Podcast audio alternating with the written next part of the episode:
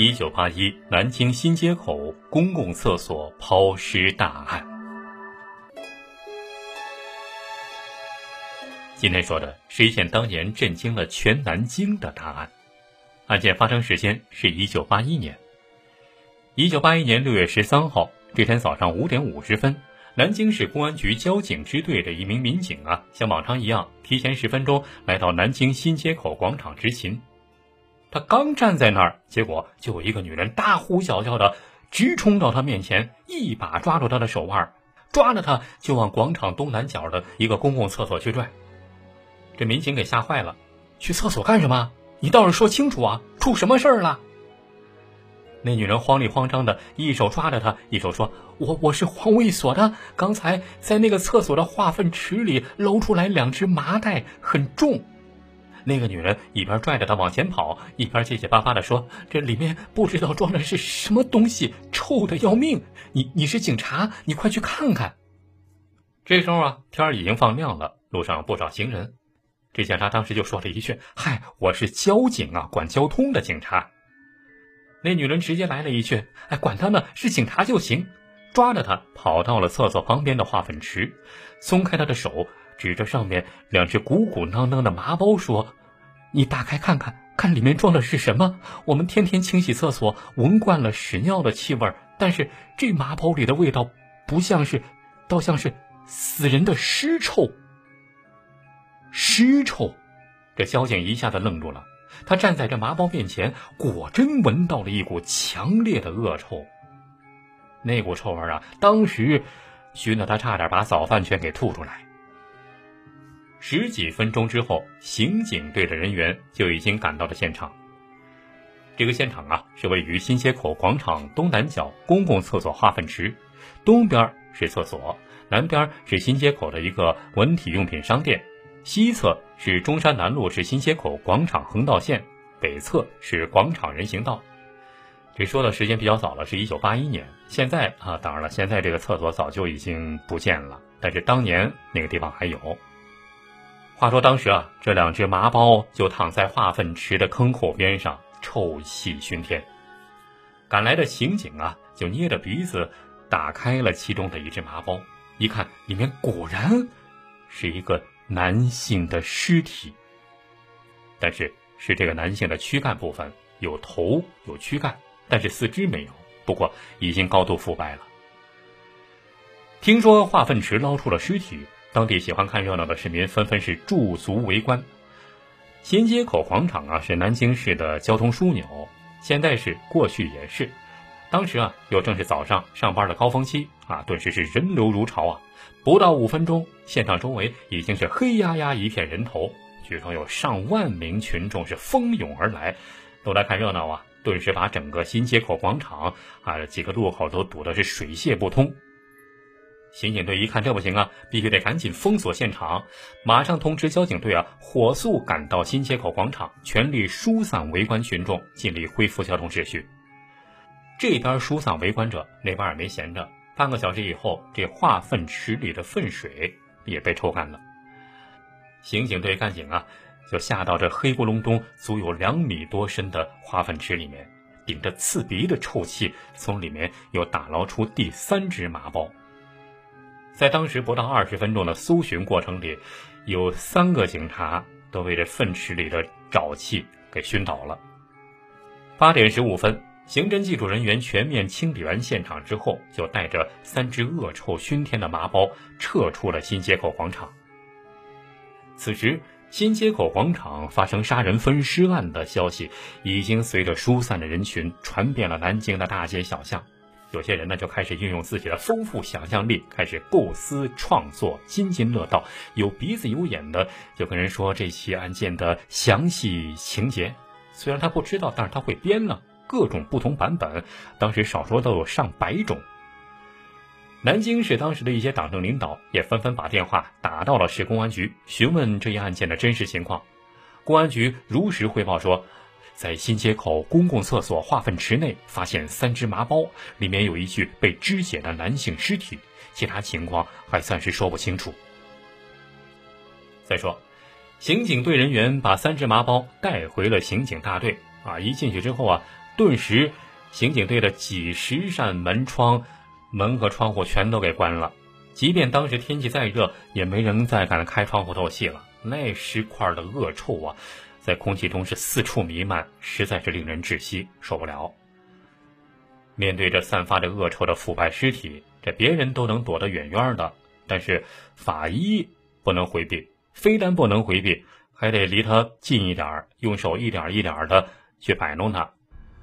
当时啊，市局刑侦大队老中青六名法医一起披挂上阵。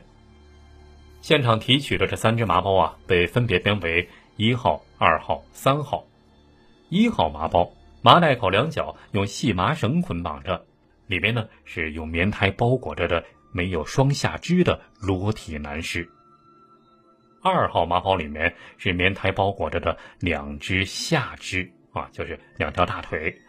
还有三号麻包，三号麻包简直就像一个垃圾袋，里面有棉胎、枕巾、茶巾，还有尿布、香烟盒、卫生箱、断钢锯条、红白条背里、骨片、腐漏脱烂的表皮，甚至死苍蝇、蟑螂、臭虫和蛆。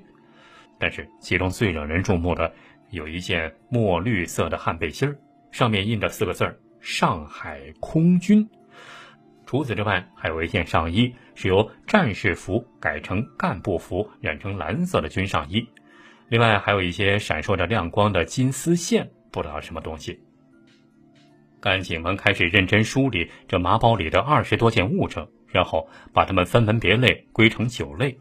随即又安排了十二组人员分头赶到部队、工厂、商店，还有各研究所，对这里面发现的军上衣。汗背心、棉胎、被里等各种物证，从质量、规模、产地、销售、使用范围、制作方法等各个方面开始进行深入细致的调查。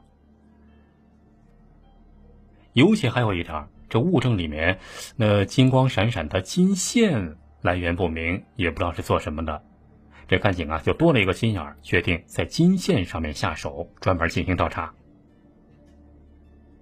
在随后召开的案情分析会上，专案组负责人就指出，这起杀人分尸案的侦破难度很大。这罪犯为什么要把抛尸地点选择在新街口广场？杀人的原始现场是在哪儿？死者又是谁？什么时候被害的？又为什么被害？是吧？是私仇、奸情，还是图财害命？是单独作案，还是合伙作案？这些问题啊，我们都一无所知。专案组就具体侦查工作开始进行部署，鼓楼、玄武、建业、白下这四个区环抱新街口广场，是这起案件的重点侦查区域。广场附近的各个派出所要认真走访夜里在广场巡逻的治安联防，啊，同时啊，包括在附近工厂上班的夜班工人，了解他们在案发当晚是否看见有人用自行车或者三轮车啊往广场运送啊麻包，还有对于近日那些冲洗地面。油漆家具、粉刷墙壁、大量洗涤衣物，还有室内曾经散发着血腥味、臭味的家庭，还有单身宿舍，要尤其注意。死者年龄应该是二十到二十五岁之间，身高一米七零左右，青年式发型，瘦长脸儿。根据他的衣着特点，还有后脚跟处受的伤，估计应该是一个农村青年。死者是在晚饭后六至八小时被害的。死亡时间在五到七天左右，案犯使用的凶器是锤子，用菜刀和钢锯来分尸的。与此同时啊，又有人报告了一条重要线索。报告线索的是当地一个石鼓派出所的民警。这个民警说，就在案发当天凌晨，他押着两名外地盲流回所里审查，结果在离新街口广场不远的庆丰浴池门口，发现有人骑着一辆旧自行车从西向东而来。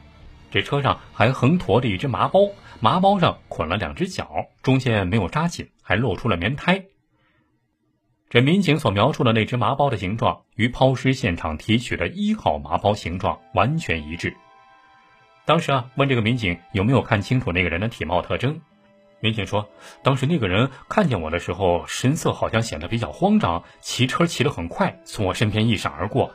那个人大约是三十岁左右，小平头。体格健壮，身高一米七五左右，穿着一件白色无领汗衫具体时间嘛，应该是在凌晨两点半左右。根据这条线索，专案组分析，如此看来，罪犯杀人藏尸的第一现场离新街口广场不会太远，因为这三只麻包体积大、分量重，凶手不可能老远拖着他们从荒郊野外或者是偏僻地方跑到全市最热闹的新街口广场来扔。那样的话，路线太长，目标太大，风险可想而知。因为是繁华市区嘛，就算是深更半夜，这新街口广场也总是行人不断。不过，也有人提出质疑：是啊，即便是深更半夜，这新街口广场是繁华市区，夜里也总是行人不断，不断的有人。这案犯把抛尸地点选在这儿，不太符合这类案件的通常规律啊。专案组继续分析，这凶手抛尸用的是一架旧自行车。而当时看到他的那个民警只见到了一个马包，这说明他起码还至少有两次以上的外出抛尸。这样看来，这长途往返的可能性不大。而且根据尸体被害的时间，应该在五天以上。那看来，凶手杀人后藏匿尸体五天之后才开始分尸抛尸。那么他完全有时间选择更隐蔽的抛尸地点，除非。除非是他遇到了什么特殊的意外情况，一下子打乱了他的原定计划，这迫不得已才冒着极大风险就近处理尸体。根据以上判断，专案组把罪犯的体貌特征引发到各派出所，让他们加大排查力度。与此同时，专案组的下一个目标就是离市区四十多公里的龙潭镇，去那里来详细调查麻包中发现的那几根神秘金线的线索。